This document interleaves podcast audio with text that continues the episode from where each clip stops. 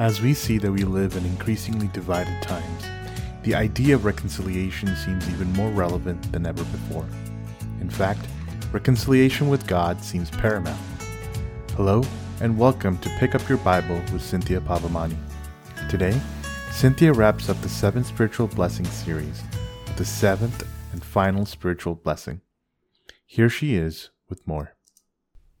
We also rejoice in God through our Lord Jesus Christ, through whom we have now received reconciliation. Romans 5, verse 11. What does reconciliation mean? We must understand this as we discuss the last of the seven spiritual blessings listed by Paul in his letter to the Romans reconciliation with God.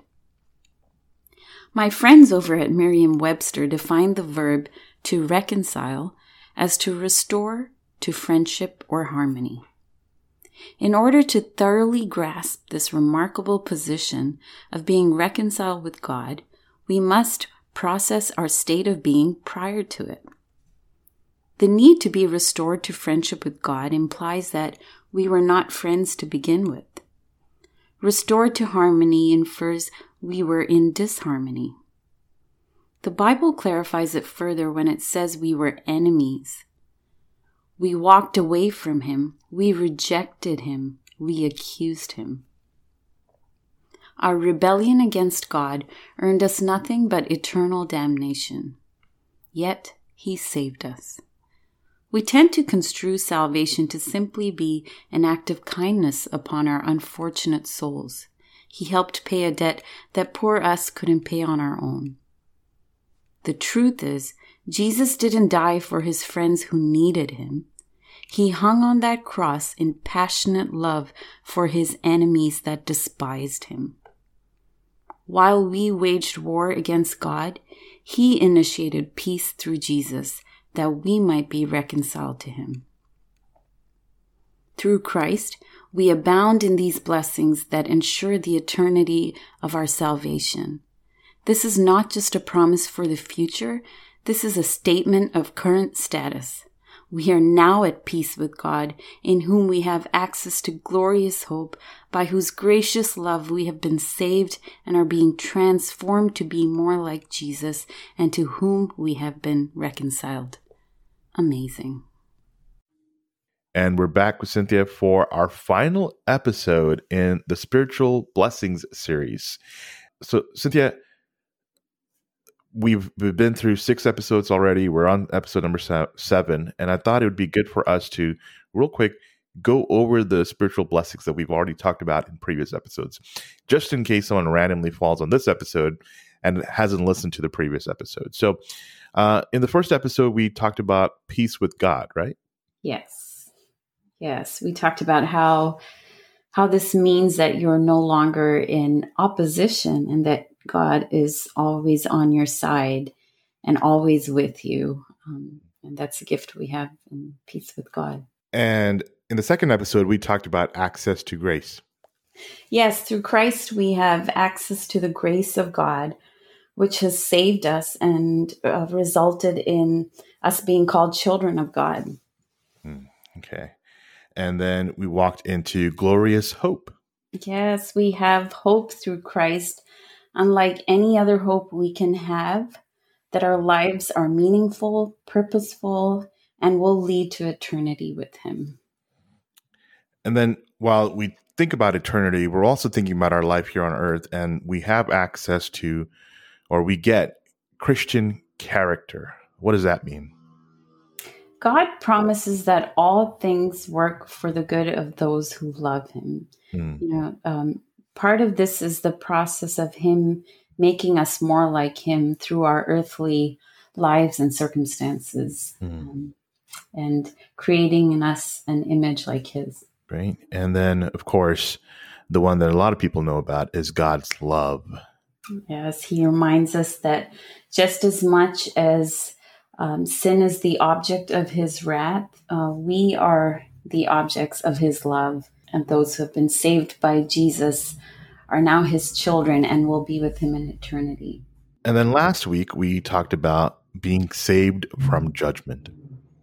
Yes, it's the assurance that on on the future day of judgment, those in Christ will not end in eternal damnation, but uh, but with Him. Great. And then, so that obviously leads us into why you know we are saved from judgment, and that part part of that is that we are reconciled with God, and so that's the last of the spiritual blessings that we're going to talk about, and that is reconciliation uh, with God. So, you say that currently, I mean, I guess in order for us to have reconciliation with God, you, you say that currently there's a separation between us and God, that there's disunity, and you call it a lack of harmony. Why is that?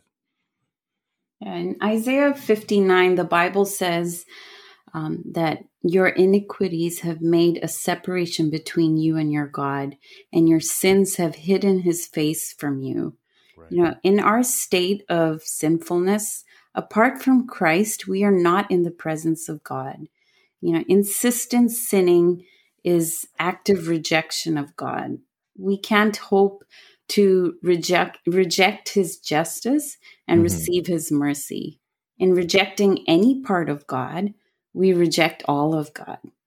This rejection causes this separation and disunity or lack of harmony that I'm referring to. Okay. There might be someone listening who might say, you know, how can you say that I'm God's enemy? Right? And and Cynthia, you know that uh, on these episodes, I always call you up for that sounds really harsh because I think a lot of people aren't necessarily used to hearing the truth in such clear terms. So. Uh, you see, you know, they may say something like, "How can you say I'm God's enemy? You should see the nice things I do for people, how I pay it forward." You know, what would you say to someone like that? Yeah, I've been married. Uh, it will be 20 years this mm-hmm. year since I've been married. And I'm married. Congratulations. To, thank you. I'm married to one of the nicest men I know. Mm. He is very sweet. He is very generous. He is very good. But none of these reasons are enough to keep us married. Any relationship is defined by parameters that are unique to it, right? right. In a marriage, uh, respect, love, and fidelity define it. Whether you are nice or good to others uh, might enrich your relationship with your spouse. Um, you know, and it goes to uh, any relationship, right? If you take relationships between parents and children, you know, love, respect, honor, obedience, caretaking, uh, that that happens between the parent and the child, regardless of whether you know they're good or they're rule followers or um, you know nice to people around them it doesn't matter within a relationship there are necessary parameters between the two parties of that relationship that right. define that relationship right so when we are talking about the relationship of god with men you know mm-hmm. god sets the parameters for that and one of the essential uh, parameters is addressing the sin, which would otherwise alienate us from Him. And living in obedience to His word is part of is part of and essential to that relationship. Mm-hmm. So here in the in a relationship with God, being nice to others or doing good, as much as it's surprising, it's not a factor here. God is not looking for good, nice people. He's looking for people to be reconciled with Him, who can be with Him because they have, they're freed from sin. Mm. Um, you know, and so I think we we have to kind of tweak our understanding of that a little bit. Going off of that, you know, if I'm an enemy of God, I mean that's a, that's a precarious position to be in. Mm-hmm. You used a phrase that I want to make sure we talk about, and this connects to our episode last week, which was about being saved from judgment. You you used the phrase eternal damnation. What is this? This sounds scary. I'm referring to the eternal consequence uh, of a life lived in rebellion to God. Hmm. You know, our souls are eternal beings and have eternal destinations that is determined by our earthly lives. Right.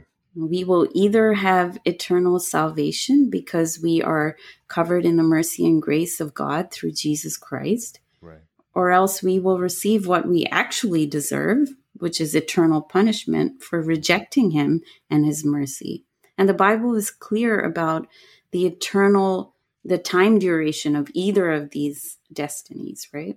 right? The good news is that eternal salvation is for all, and we have the opportunity to seek Him and know Him now.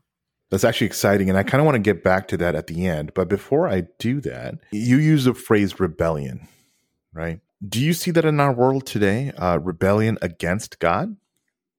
Everywhere, to cruise. our, our, world is obviously evil. You know, mm. people have waged war against God, and the decline and destruction it causes is obvious to even even the unreligious.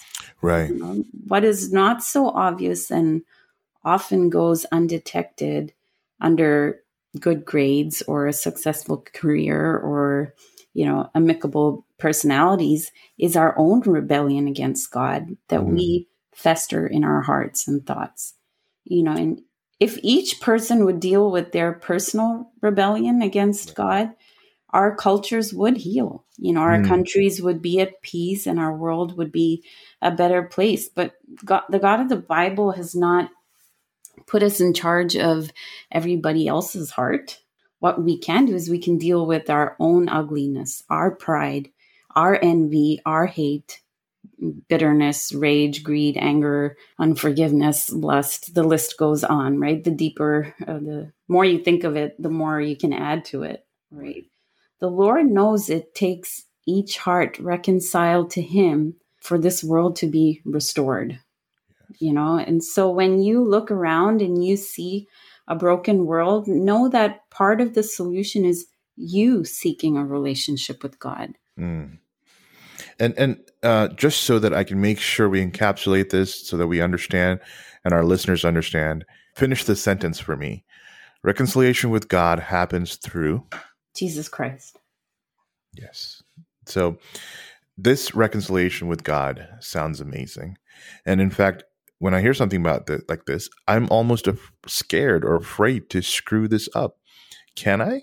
It is amazing, isn't it? If we mm. would see it for what it truly is the undeserved gift of salvation extended to us mm. um, who were sinners, you know, that, that is amazing. And for those who have received this reconciliation through Jesus, it's a free gift by his doing. You can neither earn it nor can you lose it for the very same reason you cannot lose it. I say this a lot. If you are not the one who earned it, you cannot lose it, right? You must simply receive it. And and it's free for all, you know. People think of Christianity as such an intolerant, especially people who don't know much about Christianity think of it as an intolerant, exclusive kind of club where people are always judging. And we've done our fair part yes. to earn that uh, title and those falsities, but it doesn't reflect the heart of the Christian God. Mm. His yeah. desire, and even in his the season that we are living in, that his return is delayed is evidence of the time he's giving us, his love, his patience, and that all people will be reconciled to him. It is, it is available to all. And once you've received it, you cannot lose it. And that's amazing. That gives me so much joy and, and hope to hear that. That once I've received it, I cannot lose it. What what a fabulous way to end our series on the seven spiritual blessings. So Cynthia, this all started with that famous verse, and that's what led us to the this even the series on the seven spiritual blessings on Pick Up Your Bible. As we close this out, would you read us that verse one more time?